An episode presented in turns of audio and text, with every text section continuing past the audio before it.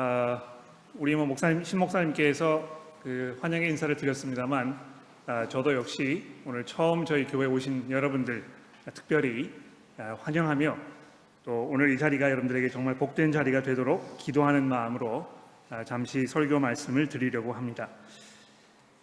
어, 그 주보에 보시면 그 제가 이제 한 가지 아, 변경 사항을 말씀드려야 될 것 같은데 어제 이메일을 통해서 주보를 받으신 분들 계시면 아마 이제 그 아, 줌을 통해서 참여하고 계신 분들께서는 어제 보내드린 그 주보를 갖고 계실 텐데 그 1번 포인트를 제가 이 두려움을 안고 사는 삶에서 마태가 기록한 부활 사건이라 이렇게 아, 수정을 했습니다. 그래서 참고해 주시면 그러면 감사하겠습니다. 아, 이 부활절이 기독교인들에게 가장 중요한 그런 절기이기 때문에 아, 오늘 이 자리에서 그 이유를 좀 설명을 드리고 또 기독교의 이 신앙을 여러분들에게 권해 드리려는 것이 아, 이 기본적인 그 목적입니다. 분명히 처음부터 그 제가 가지고 있는 의도를 여러분들에게 말씀을 드려야 그래야 나중에 여러분이 아 이거 속았다 이렇게 얘기하지 않으실 것 같아서 제가 미리 제 의도를 말씀드립니다.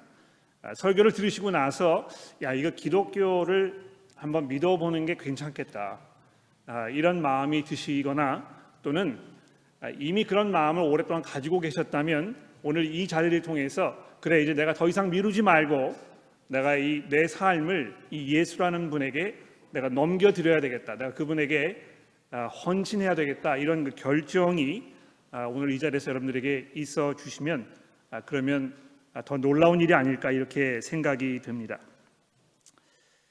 자, 이 마태복음이라는 이 책을 우리가 이제 살펴보려고 하는데요. 여기 이제 그 복음이라 하는 말은 아, 복된 소식이란 말입니다. 아, 그래서 이 마태복음이라는 이 제목, 이 책의 제목은 마태가 기록한 이 예수에 관한 복된 소식이라 이런 뜻입니다. 이 책을 쓴 이 마태라는 사람이 예수의 12명의 제자 중에 한 사람이었는데요. 아, 이 사람이 자기 생업을 던져버리고 3년 동안이나 예수를 따라다니면서 자기가 직접 목격하고 경험했던 이 예수에 관한 이런 일들을 지금 쭉 전기식으로 서술을 해 놓은 것입니다. 아, 예수라는 분을 직접 만나고 그분과 인격적인 관계 속에서 있었던 아, 이분들이 남겨놓은 이 기록을 잘 살펴보시면 아, 예수라는 분이 우선 무엇보다도 예상 밖의 인물이라는 것을 아마 여러분 금방 알게 되실 것입니다. 아, 사실 인류의 역사를 돌아보았을 때 이 예수보다 더 알려진 인물이 또 있을까 이렇게 생각을 해봅니다. 예전에 이제 그 유명한 그 가수 밴드였던 이 비틀스라는 그 밴드가 있지 않았습니까? 아, 거기에 이제 그 리더의 역할을 했던 존 레넌이라는 사람이 있었는데 아, 이 사람이 암살을 당했지 않습니까? 아, 근데 무슨 이야기를 이 사람이 했었느냐면 사실은 우리가 예수보다 더 유명하다. 아, 예수는 아마 이제 멀지 않아서 인류의 역사와 기억 속에 사라지게 될 것이다. 그러나 우리는 영원히 남을 것이다. 아, 이렇게 호언장담을 했었는데요. 아, 그렇게 이야기했던 그 사람이 아, 어떤 그 괴한의 손에 의해서 암살을 당했다는 것이 굉장히 아이러니컬하다고 생각을 합니다. 아, 이렇게 많은 사람들에게 알려져 있는 이 분인이기도 합니다만 동시에 아마 이 예수만큼 베일에 가려진 인물도 없지 않을까 이렇게 생각을 해봅니다. 그분께서 실제로 어떤 말씀을 하셨는지 또 무엇을 가르치셨는지 이렇게 이걸 잘 알고 계시는 분들이 사실 그렇게 많지 않다는 것입니다. 아마 오늘 이 자리에 이제 처음 오신 분들 중에도 이 예수에 대해서 이제 어렴풋이 이렇게 들어보신 아, 그런 분들 계시겠지만 아마 실제로 그분에 대한 이 기록을 직접 읽어보면서 아 이분이 이런 생각을 가지고 계셨구나 또 이런 것을 가르치셨구나 이것을 잘 알고 계시는 분들은 아마 그렇게 많지 않을 거라고 생각이 듭니다. 그래서 아, 제가 이제 잠시 마태복음의 몇 군데를 좀 살펴보면서 여러분에게 소개해 드리면서 예수라는 분에게 보다 우리가 직접적으로 보다 가까이 다가갈 수 있도록 아, 이렇게 이제 해 보려고 하는 것입니다. 아 근데 이 마가복음에 보시면 이 마테라는 사람이 자기가 이제 어떻게 처음에 예, 자기의 선생인 예수를 만나게 되었는지를 이 간략하게 소개하는 부분이 있습니다. 이 마태복음 이제 9장 19절의 말씀이 되겠는데 제가 화면에 좀 올려드리도록 하겠습니다.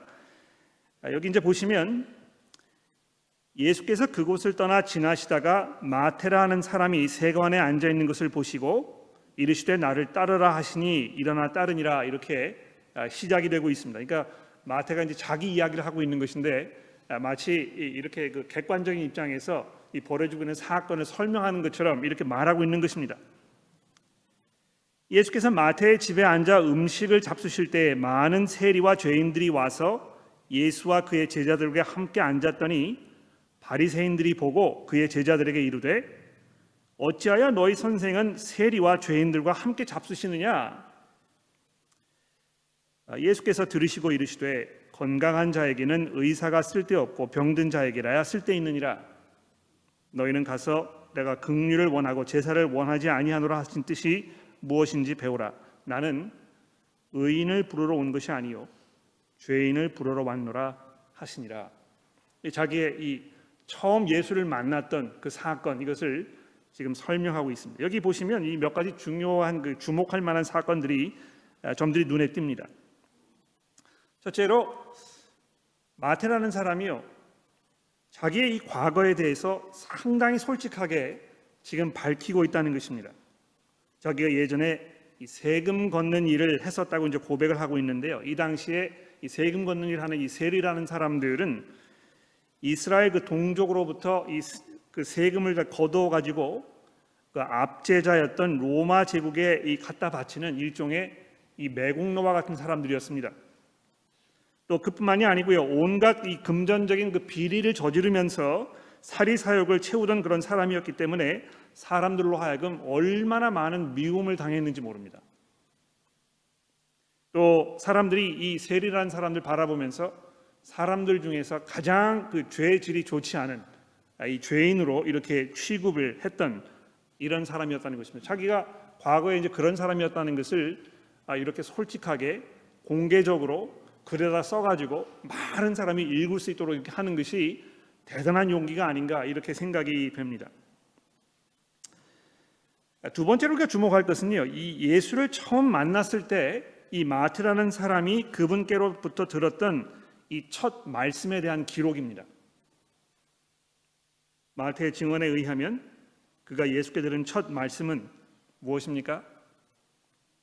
건강한 자에게는 의사가 쓸데없고 병든 자라에게라 쓸데있느니라. 나는 의인을 부르러 온 것이 아니요 죄인을 부르러 온 것이다. 어, 마태라는 사람이 재산은 흘러 넘쳤지만 모든 사람들에게 손가락질을 당하면서 죄인 취급을 당하던 그가 나를 따르라 이렇게 부르시는 이 예수의 부름에 즉각 응답하여 하던 일을 던져버리고 예수의 제자가 된 것을 보면 예수의 이 말씀이 그 사람의 마음에 얼마나 이 강렬한 울림이 되었는지를 우리가 알 수 있습니다. 아무도 자기를 반겨주지 않을 때에 예수께서 그를 향해 사랑과 용서의 손을 내미신 것이죠. 아, 여기 이제 우리가 주목할 세 번째 중요한 이 부분은요. 예수께서 이 말씀을 통해서 인간이 직면하고 있는 가장 중요하고 가장 심각하고 가장 절박한 문제가 무엇인가 이것을 밝히고 계신 것입니다. 아, 그러나 그것은 환경이나 에너지 고갈의 문제, 빈부의 격차의 문제, 어떤 그 사회 이 부조리의 문제, 국가 간의 이념적 이념적 갈등이나 또 이해 관계의 그 마찰에서 빚어내는 어떤 그 전쟁의 문제, 뭐 이런 것이 아니고요. 그것은 곧 모든 인간들이 안고 있는 죄의 문제라고 말씀하시는 것입니다. 아, 이 성경이 말하는 죄라는 것은요 하나님께서 하나님과의 관계를 이제 단절하는 걸 말하는 것입니다. 그러니까 일반적으로 이제 죄라 이렇게 얘기하면 법을 어기는 것, 비도덕적인 어떤 행위를 하는 것 이런 것들로 우리가 쉽게 생각을 합니다만 성경이 말하는 죄라는 것은 근본적으로 그런 것이 아니고요 하나님과 이 관계를 단절하는 것입니다.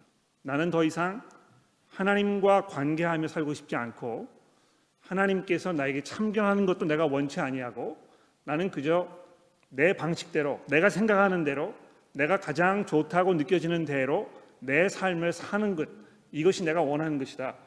아, 이렇게 말하는 것을 성경이 이제 죄라고 얘기하는 것이란 말입니다.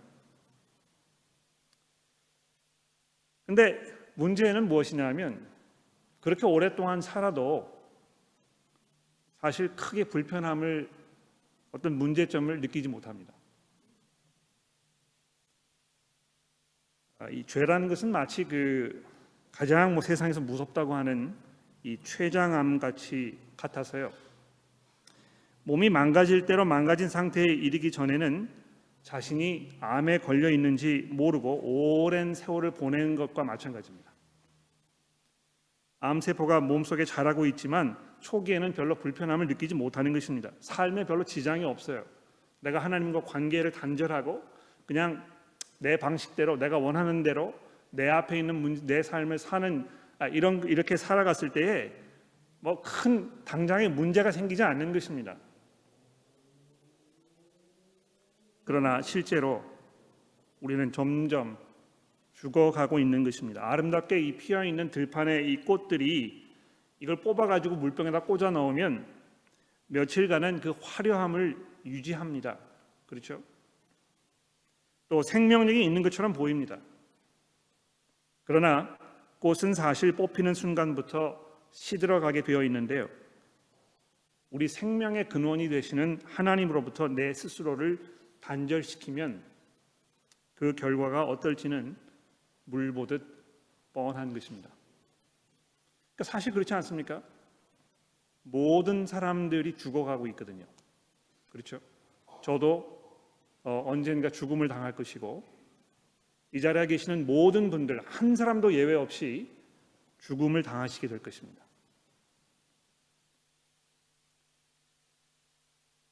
그런데 이 예수님의 이 말씀은 많은 사람들에게 굉장히 거북스럽고 수긍하기가 어려운 어, 그런 말씀일 수 있다고 생각합니다. 사실 제가 어, 목사로 지금까지 살면서 해온 가장 중요한 일을 꼽으라고 한다면 아, 이 기독교에 대해서 반감을 가지고 계시거나 또는 믿음에 대해서 약간 냉소적인 어떤 그 마음을 가지고 계신 분들에게 예수가 어떤 분이었는지 소개하는 아, 그런 일인데요. 아, 그렇게 할 때마다 부딪히는 가장 큰 벽이 바로 이 부분입니다. 내가 병든 죄인이라고 스스로 인정하고 자기를 평가하려는 분들이 그렇게 많지 않은 것입니다. 그러나 예수를 믿는 믿음을 가지려면 이 점을 동의하지 않고서는 불가능하다는 것입니다. 예수를 멀찌감치 바라보면서 단순히 또 한 명의 어떤 그 현인으로 또 인생의 조언자로 여길 수 있을지는 모릅니다만 그분의 제자로서 기독교인으로 살지는 못하는 것입니다. 여기서 예수께서 하나님께서 자신을 이 세상에 보내셔야 했던 이유를 설명하고 계시는데요. 인간이 스스로의 힘으로 죄의 문제를 해결할 수 없었기 때문에 하나님의 아들이신 이 예수께서 직접 나서서 해결하시기 위해 내가 이 땅에 보냄을 받았다 이렇게 예수께서 말씀하시고 계시는 것입니다. 마태복음 이제 다른 부분을 좀 살펴보도록 하겠는데 아마 이 그 예수께서 사람들 앞에 처음으로 자기 모습을 드러내셨던 아, 그때를 설명한 장면을 보면 아마 좀 더 이해가 되실 거라고 생각이 됩니다. 마태복음 4장에 있는 말씀인데 이 화면에 역시 보여드리도록 하겠습니다.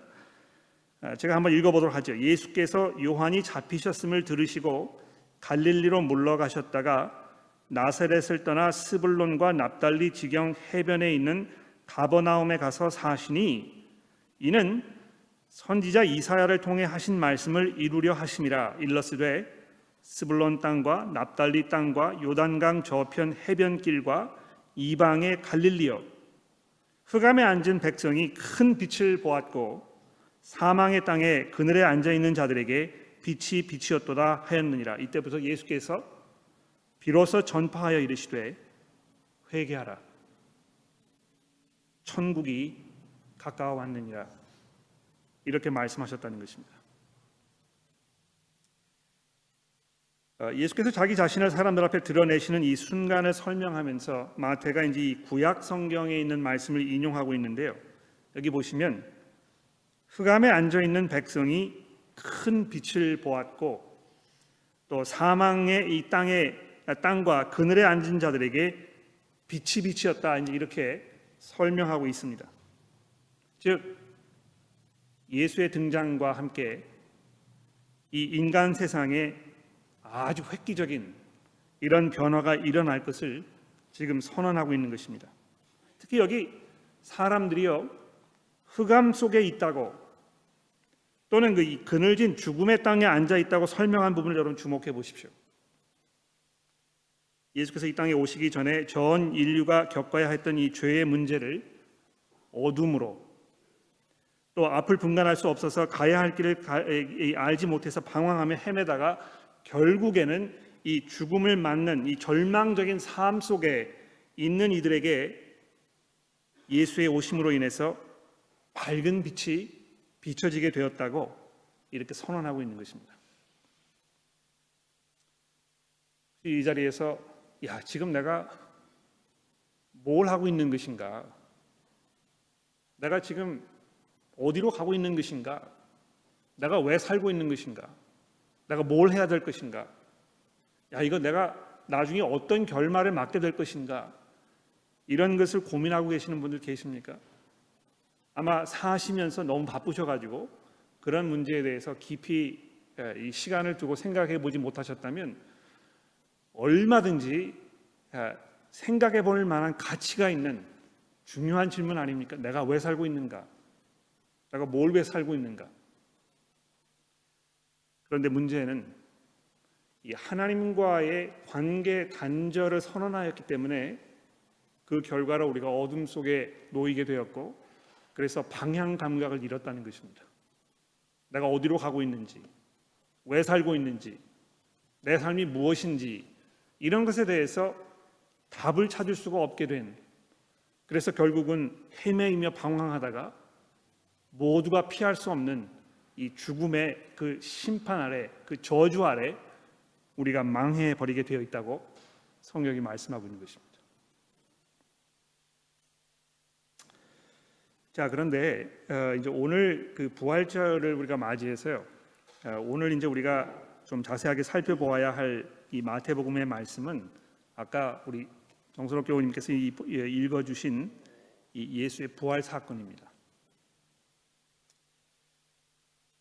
어, 예수께서 죽으신 그 직후에 벌어졌던 일들을 지금 예, 마태가 이제 설명을 하고 있는데 뭐라고 설명을 하고 있습니까? 한번 들어볼까요? 대제사장들과 바리새인들이 함께 빌라도에게 모여 이르되 여기 이제 그 바리새인과 대제사장들은 누구입니까? 아, 그 당시 종교 지도자들이었던 것입니다. 그렇죠? 하나님을 대변하고 사람들에게 하나님이 어떤 분인지 가르쳐 주고 아, 이런 사람들이었는데요. 이 사람들이 예수라는 분을 아주 증오해 가지고 시기해서 미워해서 십자가에 못 박도록 흉계를 꾸미고 아, 이렇게 그 살인을 저지른 것입니다. 그런데 그것도 모자라서 이 당시 유대 지방에 파견되었던 로마 황제의 총독 빌라도에게 찾아가 가지고 뭐라고 얘기하고 있습니까? 저 속이던 자가 살아 있을 때에 말하되 내가 사흘 후에 다시 살아나리라 한 것을 우리가 기억하노니 그러므로 명령하여 무덤을 사흘까지 굳게 지키게 하소서 그의 제자들이 와서 시체를 도둑질하여 가고 백성들에게 말하되 그가 죽은 자 가운데 살아났다 하면 후에 속임이 전보다 더 클까 하나이다 이렇게 얘기했다는 것입니다. 그러니까 이 예수께서 사기꾼이라는 말이죠, 그렇죠? 자신이 하나님의 아들이라고 주장했기 때문이고 또 자신이 부활할 것이라고 말씀했기 때문에 아, 사기꾼이라고 지금 사람들이 여기고 있는 것입니다. 그러니까 이, 여러분 이제 그 여기 심각한 문제에 봉착하셨어요. 그러니까 일반적으로 예수라는 분에 대해서 사람들이 굉장히 긍정적인 생각을 가지고 있습니다. 뭐 교회에 대해서 부정적으로 생각하실지 모르겠고 또 교회를 다니는 기독교인들에 대해서 좀 부정적인 시각을 가지고 계시는지는 모르겠습니다만 그것과 별개로 예수라는 분을 생각하면 굉장히 훌륭한 분이었다. 아, 이제 이렇게 이야기를 할 수가 있겠는데요. 아, 아마 사람들이 이제 그렇게 생각하는 기본적인 이유는 아 이분이 아, 인간답게 사는 것이 무엇인지를 가르쳐 주신 어떤 그 현인 아, 이런 분이기 때문에 내가 그렇게 생각한다. 이제 이렇게 많이들 말씀하실 것 같아요. 뭐 이 원수를 사랑하라. 또 오른손이 하는 일을 왼손이 모르게 하라. 남에게 대접을 받고자 하는 대로 남을 대접하라. 아, 이런 그 주옥 같은 말씀들을 이렇게 우리가 들었을 때 아, 이렇게 사는 것이 맞는 것이지 참그 아, 현명하신 분이다. 아, 인간의 도리를 어떻게 해야 될지 우리에게 잘 설명해 주신 분이다. 이제 이렇게 아, 일반적으로 생각을 합니다. 그렇죠? 근데 여러분과 제가 지금 봉착해 있는 이 문제는 무엇입니까?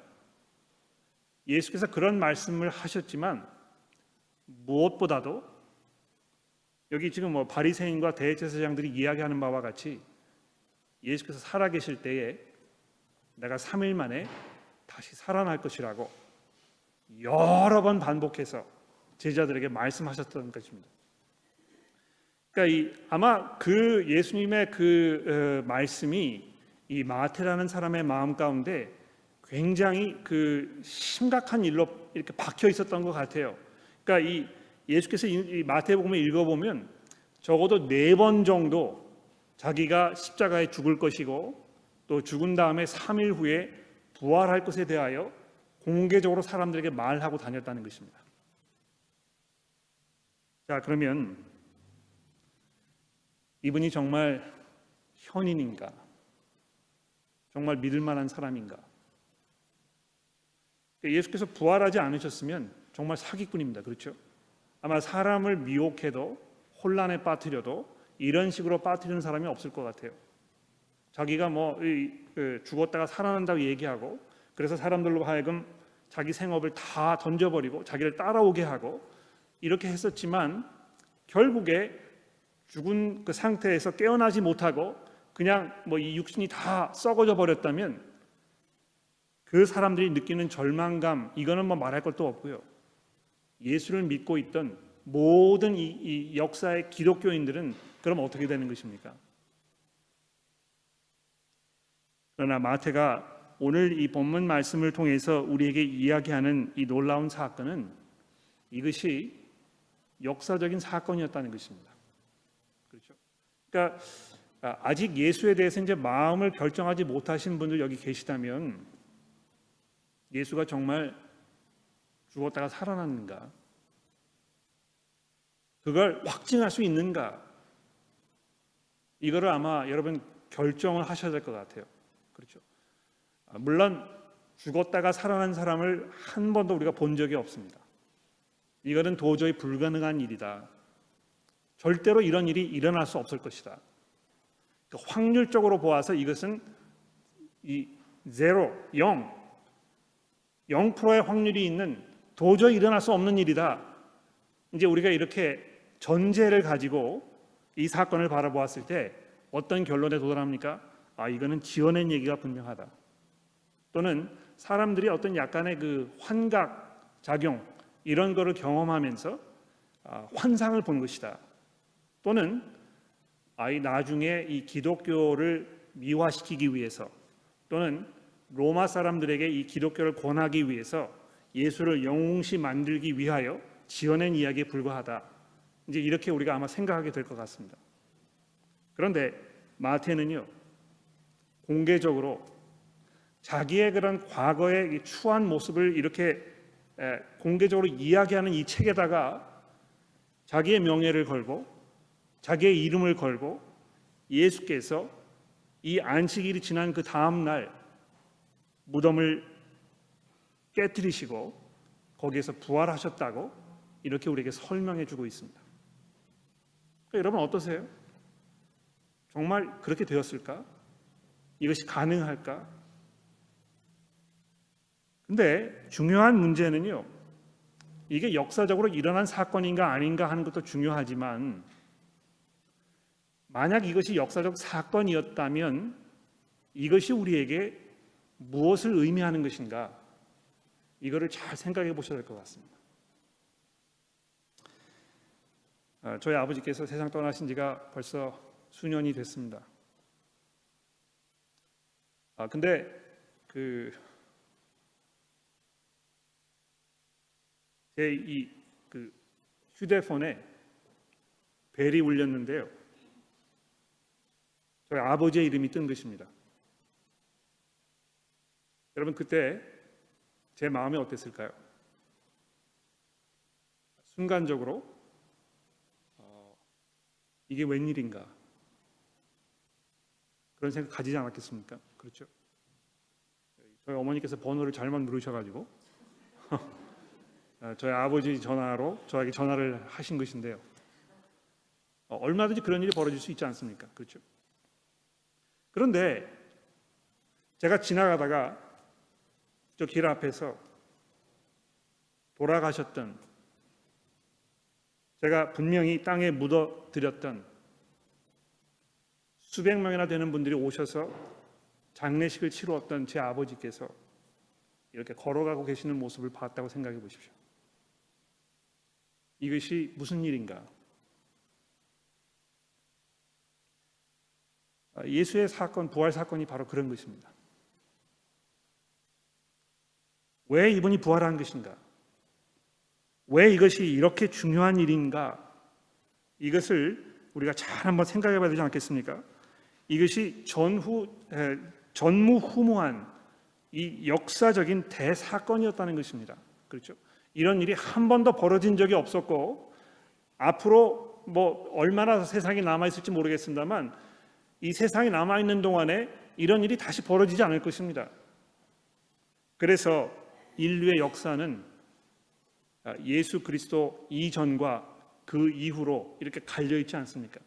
얼마나 획기적인 사건이었으면 이런 결정을 내렸을까요?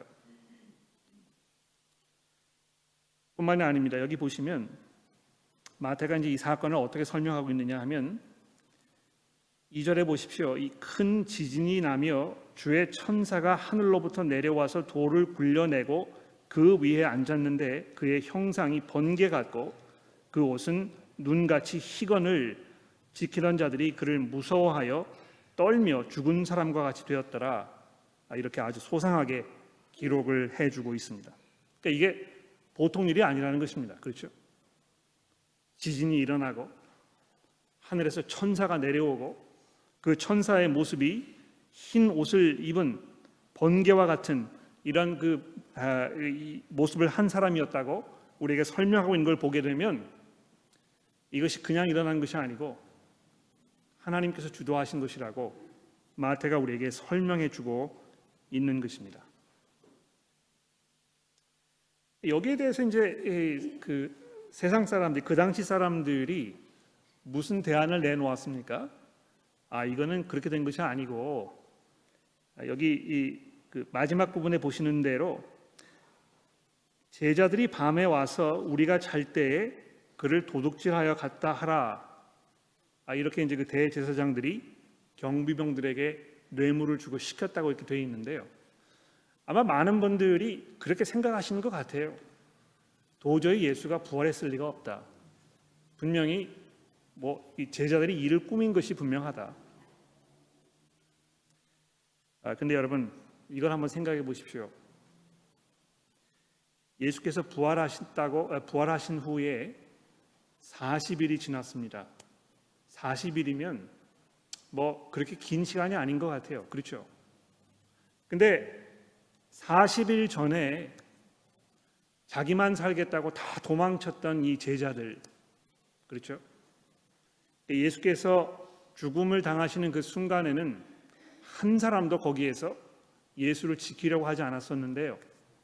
불과 40일이 지난 다음에 어떤 일이 벌어졌느냐 하면 이 사람들이 성전에 나가가지고 수많은 사람들이 모여 있는 그 자리에서 내가 주인으로 섬겼던 예수께서 부활하셨다고 자기들의 목숨을 걸고 얘기하기 시작한 것입니다. 그러니까 여러분 그 뭐 이 착각을 했거나 또는 의도적으로 거짓말을 했거나 이렇게 했다면 아마 그런 용기가 생기지 않았을 것입니다. 여러분 그렇지 않습니까? 내가 그 사실이 아니라는 것을 알고 있으면서 내가 다른 사람들을 이렇게 그 속이기 위해서 그런 의도를 가지고 무슨 거짓말을 하고 있는데요. 뭐 얼마든지 나에게 이익이 있으면 그런 거짓말 할 수 있을 것 같아요. 그렇죠? 내가 사기를 쳐가지고 많은 어떤 뭐 돈을 끌어모을 수 있, 다면 양심의 가책이 되더라도 사람 속일 수 있을 것입니다. 그러나 제자들은 어땠습니까? 이 목숨이 달려 있었다는 것입니다. 그런데도 불구하고 사실이 아닌 것을 이렇게 공포했다면 이 이치가 맞지 않는 것이죠. 그러나 제자들이 용감하게 사람들 앞에 나타나서 우리의 주님께서 부활하셨다는 이 이야기를 우리가 돌아보았을 때 이것이 정말 역사적인 사건이었다는 것을 우리가 분명하게 이해할 수 있을 뿐만이 아니고요. 이 사건으로 인해서 제자들의 삶 속에 놀라운 변화가 일어났다는 것을 우리가 결론 내릴 수 있습니다. 아, 여기 이제 그 내용을 쭉 읽어보시면 한 가지 재미있는 사실을 우리가 발견하게 되는데요. 여기 등장하는 거의 모든 사람들이 두려움 가운데 있었다는 것입니다. 여자들도 두려워하였고 또이 무덤을 지키던 그 경비병들도 두려워하였고요. 또 천사들도 나타나 가지고 여자들에게 두려워하지 말라고 이야기하고 또 예수께서도 이 여자들을 만나 가지고 뭐라고 처음에 말씀하셨습니까? 무서워하지 말아라. 마태가 보았을 때 이 부활 사건은 기본적으로 인간의 모든 두려움을 다 정리시켜 주는 그래서 과거가 다 지워지고 새로운 시작이 시작될 수 있도록 해 주는 이런 사건이었음을 우리에게 말씀해 주고 있는 것입니다. 아, 여러분 뭐 그 이런 그 통계를 보신 적이 있는지 모르겠는데요. 호주 인구의 전체 25%가 일생에 적어도 한 번은 불안 장애를 겪는다는 그런 통계를 제가 주중에 읽어보았습니다. 또 지난 12개월 기간 중에 이 불안 장애를 실제로 겪은 사람들은 7명 중에 한 꼴, 즉 271만 명이나 되는 사람이 지난 12개월 동안에 적어도 한 번 정도 어떤 그 불안 장애를 겪었다는 것입니다. 아, 비정상적이고 병적인 불안과 공포로 인해서 일상생활이 어려운 그래서 어떤 그 도움을 받아야 하는 이런 그 정신 질환이 우리 사회에 아, 지금 팽배해 있다는 것이죠. 그러니까 왜 그럴까? 뭐 이 원인을 우리가 좀 생각해 볼 수 있을 것 같아요.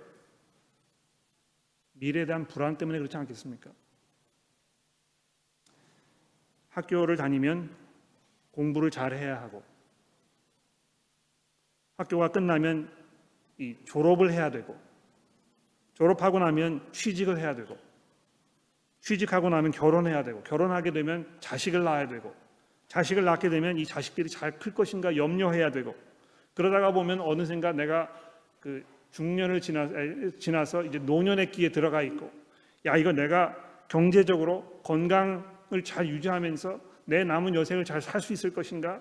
이런 그 불안감이 항상 우리를 올고 매고 있는 것입니다. 지나치게 남의 시선을 의식하면서 나를 비교하게 되고 또 내 형편과 처지를 보면서 불만족스러움, 원망 이런 것이 점점 생기게 되고 이런 어처구니 없는 상황 속에서 내 이 모든 불안감을 종식시켜 줄 수 있는 유일한 방법은 무엇입니까? 죽음을 선택하는 것이다. 내가 더 이상 감당하기가 어렵다. 그래서 죽기 전에는 이 불안감에서부터 결코 자유로울 수가 없습니다. 정처 없이 떠도면서 방황하는 것입니다. 그런데 여러분 보십시오.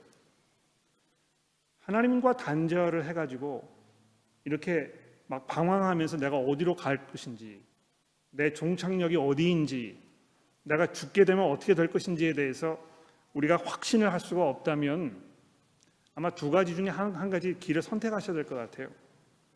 야 이거 이제 뭐 내가 죽으면 다 끝나버리는 거니까 내가 살아있는 동안에 마음껏 누리면서 살아봐야 되겠다. 그래서 온갖 쾌락을 다 경험하고 그저 내 욕심을 끝까지 채우면서 내가 원하는 것 이것을 끝까지 만끽하며 살아가 봐야 되겠다. 이런 선택이 하나이고요. 그 이외에 다른 선택은 무엇입니까? 내가 살 이유가 뭐가 있는가?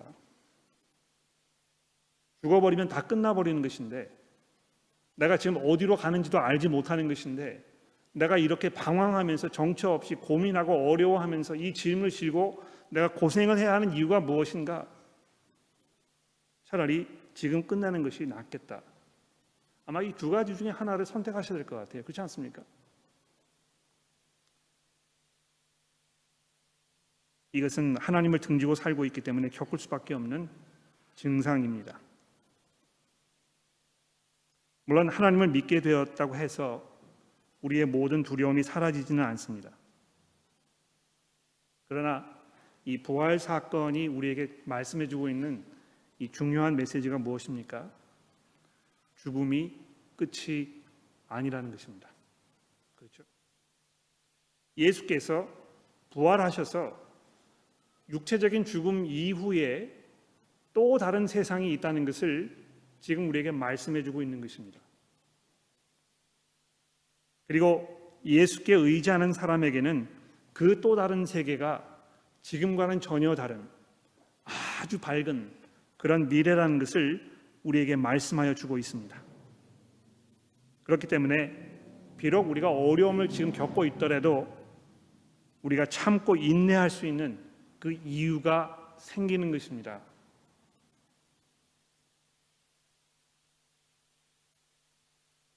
이 자리에 모신 여러분, 하나님께서 준비하신 이 새로운 미래에 참여하기 위해서는 우선적으로 하나님의 용서를 구해야 할 것입니다.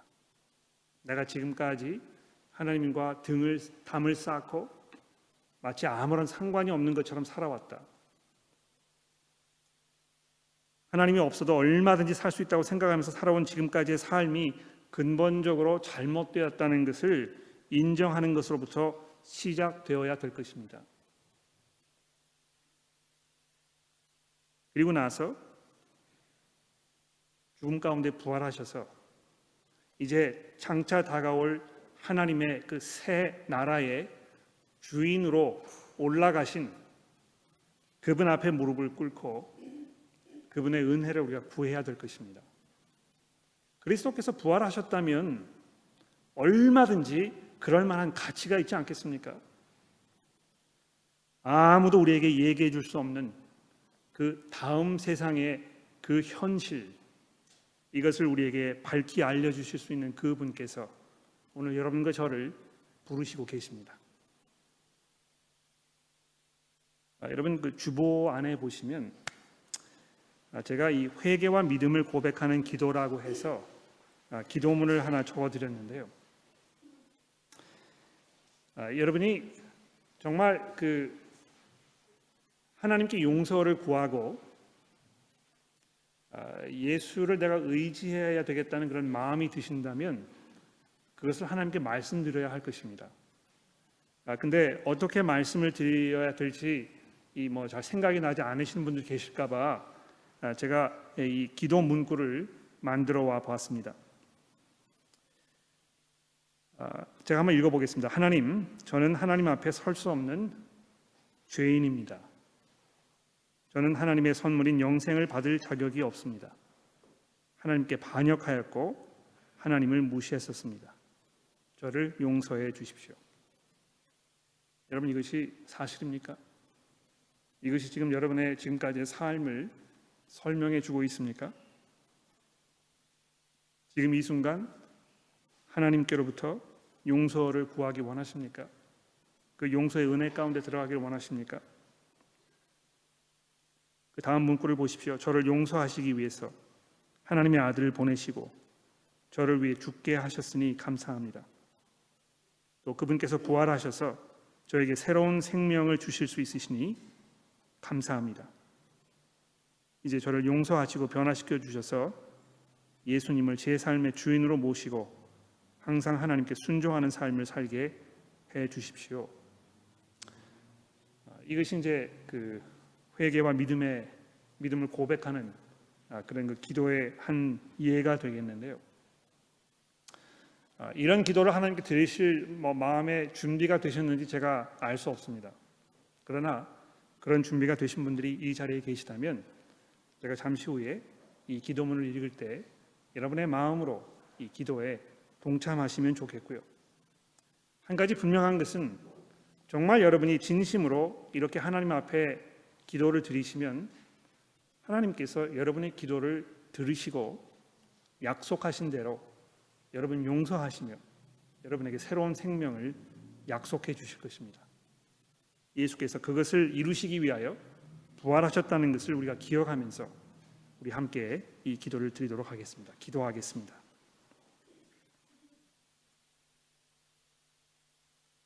하나님 저는 하나님 앞에 설 수 없는 죄인입니다. 저는 하나님의 선물인 영생을 받을 자격이 없습니다. 하나님께 반역하였고 하나님을 무시했었습니다. 저를 용서해 주십시오. 저를 용서하시기 위해 하나님의 아들을 보내시고 저를 위해 죽게 하셨으니 감사합니다. 또 그분께서 부활하셔서 저에게 새로운 생명을 주실 수 있으시니 감사드립니다. 이제 저를 용서하시고 변화시켜 주셔서 예수님을 제 삶의 주인으로 모시고 항상 하나님께 순종하는 삶을 살게 해 주십시오. 아멘.